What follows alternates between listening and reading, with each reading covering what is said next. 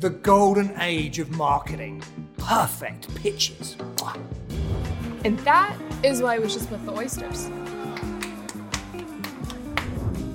Three course martini lunches. Iconic ad slogans. Oh, forgot my Amex. I told you, don't leave home without it.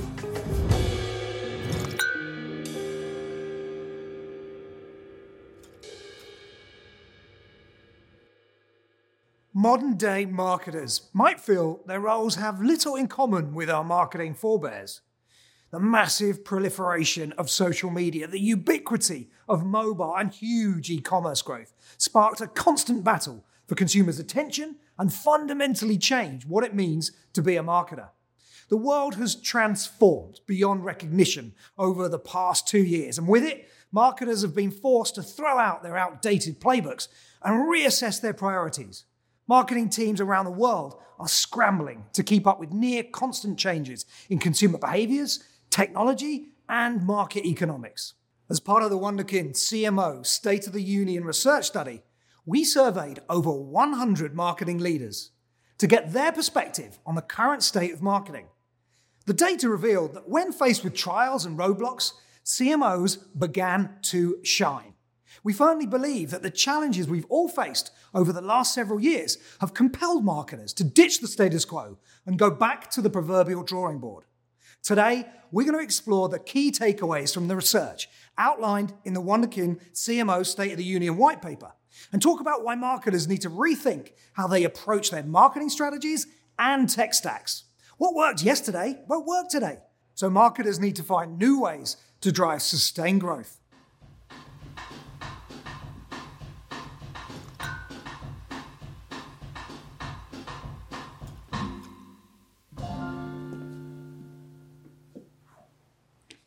Our study highlighted that many CMOs were able to negotiate temporary budget increases to drive revenue and brand awareness, especially online. 79% of CMOs have shifted more of their marketing spend online, but only 29% feel this shift will actually last. And nearly 71% are already planning to reduce their online marketing spend in the future. As consumers feel the pinch from inflation and brick and mortar bounces back, marketing leaders might need to pivot once again.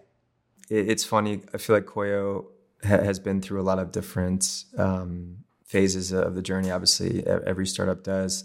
And most recently, I feel like we've really gone back to the drawing board as it relates to how we think about brand and creative.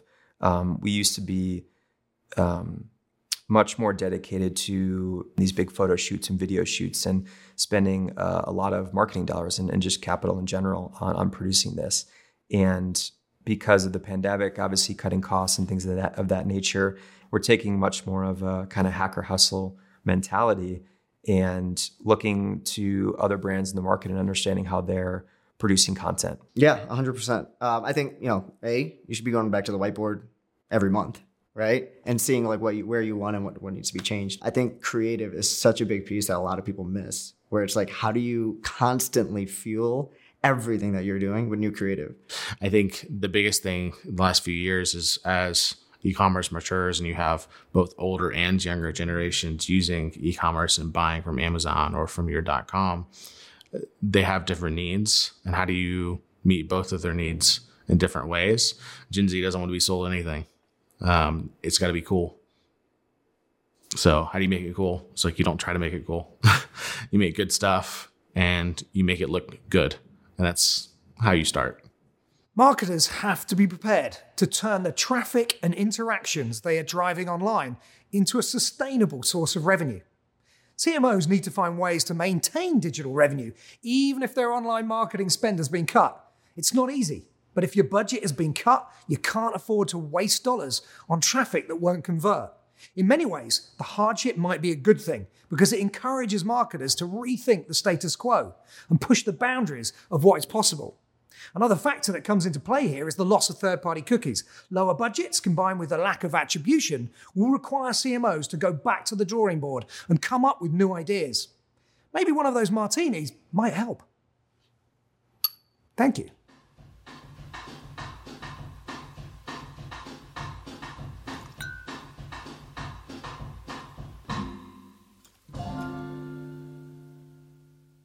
Let's dig deeper into what the Wunderkind CMO State of the Union study tells us all about the end of third party cookies.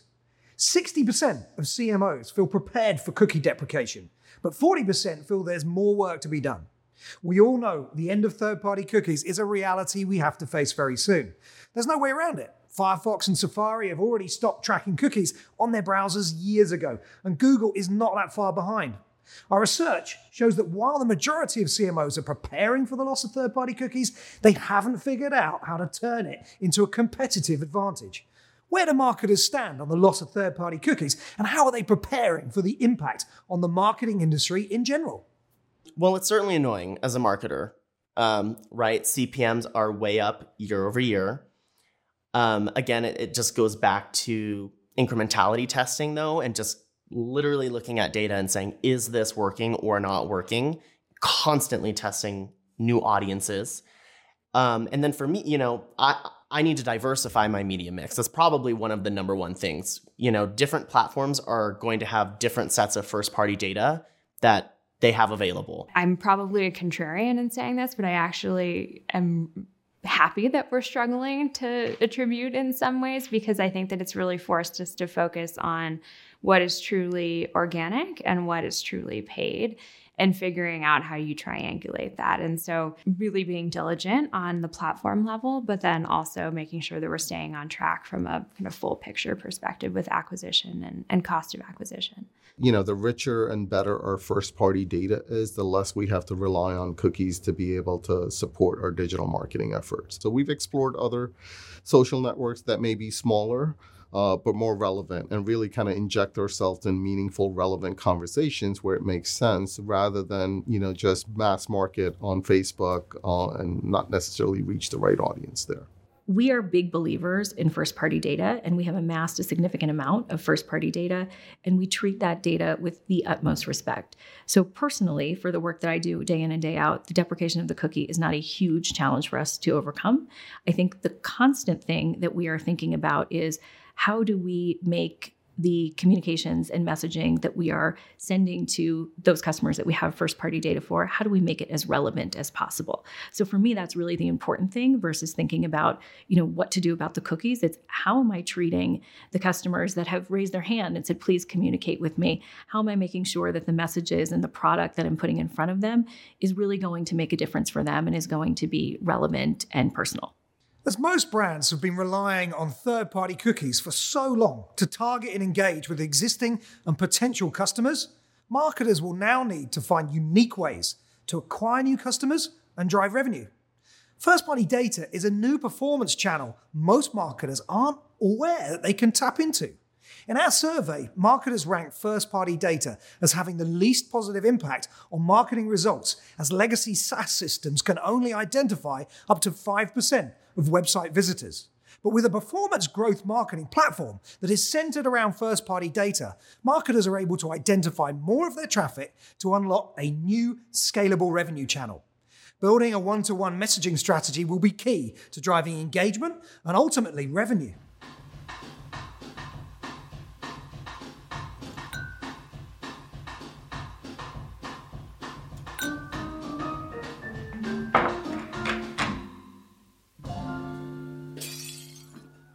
Now, let's talk about how 78% of CMOs believe they have a good customer experience strategy that creates meaningful one to one interactions between their company and its consumers. Yet, consumers say otherwise. Well, that's awkward, isn't it? Most CMOs feel they're delivering class leading experiences, yet consumer feedback clearly reveals customer frustrations. The CMOs in our study even admit they aren't very good at recommending products based on consumer interest. And when shoppers aren't happy with how brands communicate with them, they flock to Amazon to make their purchasing decisions easier. So, what's going on here? Where are brands falling short? Uh, I think it's a few things. One, everyone thinks their baby is beautiful, um, but it's not. Uh, and also, I think customer expectations have gone through the roof, and it's really challenging to to match them because no matter if you're a startup, mid-size, you know, mature company, you're still competing with the likes of Amazon and um, you know these supply chain just behemoths. Some of it's red tape. I mean, when you're at a bigger corporation, there's not enough paid attention to an individual customer. Everything's in an aggregate.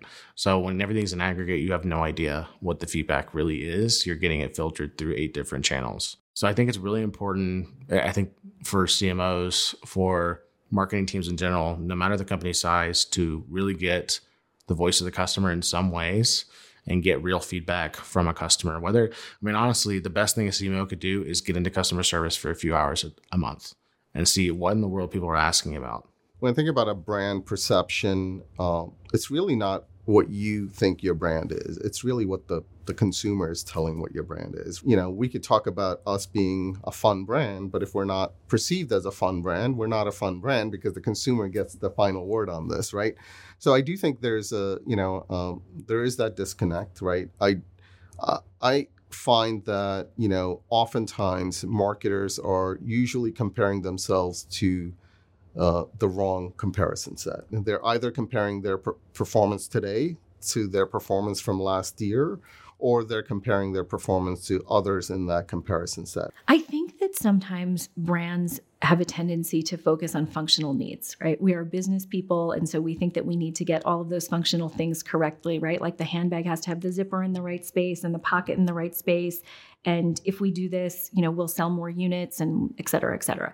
And those focusing on those functional needs, those are all good things and those are the right things to do. I think sometimes we lose the balance and we forget about the emotional needs. Our consumers are human beings. They have a lot of things going on in their lives. And I think it's wonderful if the functional needs can support their lives. I think we have opportunity to think more deeply about how our brands and our brand values can help to support the emotional aspects of their lives. There is a disconnect between consumers and brands which stems from the fact that marketers can't recognize a customer for who they are and where they are. We know this because CMOs rank first party data as the least impactful marketing metric in the study. Only 40% of CMOs say first party data has a positive impact. Social media scored higher, with 59% of marketers claiming to see a positive impact. This shows that the majority of marketers are still overly reliant on external channels and third party data to target, retarget, and acquire new customers. This is a problem. These aren't own channels, you can't influence them, and the cost of advertising is skyrocketing.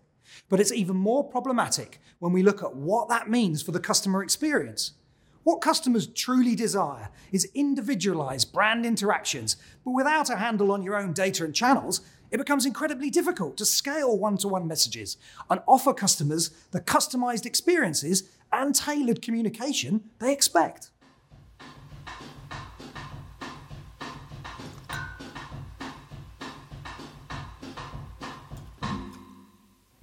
Final part of the Wunderkind study looks at marketing technology and how they fit together.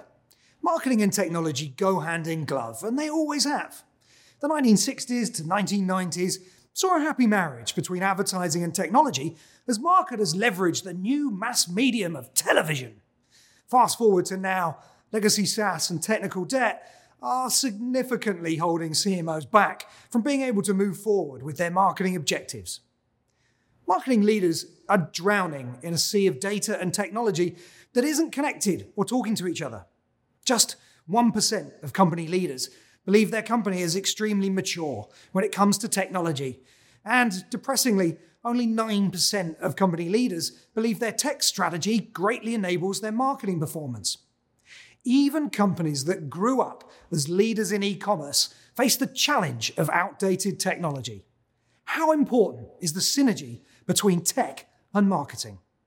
I, I think it's twofold, right? I think you do have to build the right team, right, to, that can handle all the SaaS that you're bringing in, legacy SaaS, new SaaS, whatever it is, right? If you don't have the right team in place to do it, the right person in place to manage the SaaS, uh, you're going to fail. I don't think necessarily you have to build it all in house, though. I think that there's a plethora of services and vendors and companies out there now and platforms that can give you best in class but you also have to have somebody in house that can manage the best in class. Yes and no. There are a variety of different SaaS providers that we work with.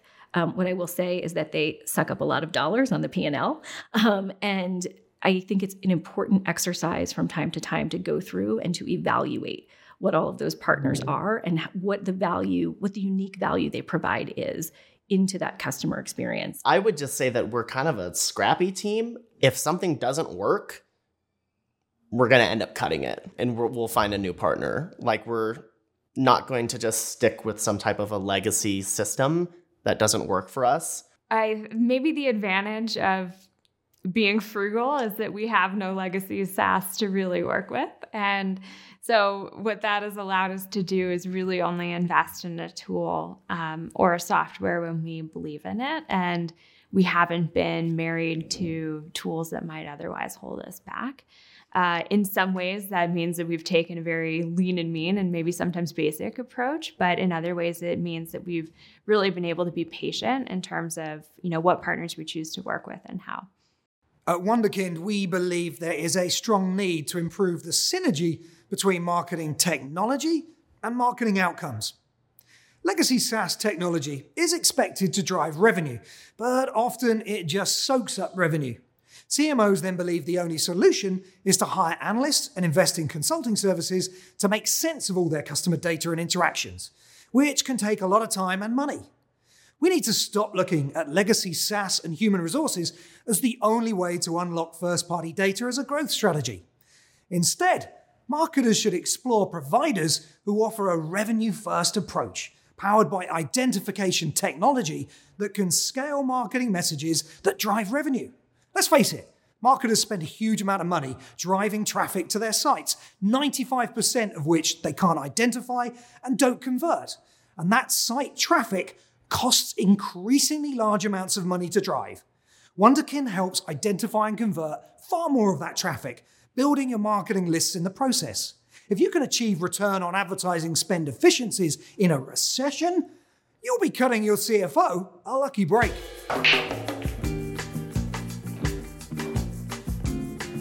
Right now is a challenging yet exciting time for marketers, and we could even be headed to a new golden age of marketing as the challenges push us all to level up how we interact with our customers. With budget changes and cookie deprecation, marketers will need to bring their A game and come up with new, creative ideas to compensate and make up for lost revenue. The gap between how marketers see their brand communications and how consumers actually feel about them shows that businesses urgently need to take charge of their own data and channels. Customers expect and demand to be treated as the holistic individuals that they are. The synergy between marketing and tech is absolutely essential. Data silos and tired legacy SaaS systems are holding marketers back, and this has to change. CMOs need to look outside the box to new performance growth channels like Wunderkind that will allow them to build a more efficient revenue machine that their finance team will love instead of being exposed to spiraling customer acquisition costs in the midst of a recession and having to go cap in hand to the CFO. Thank you to our clients for offering their valuable insights, and thank you for watching.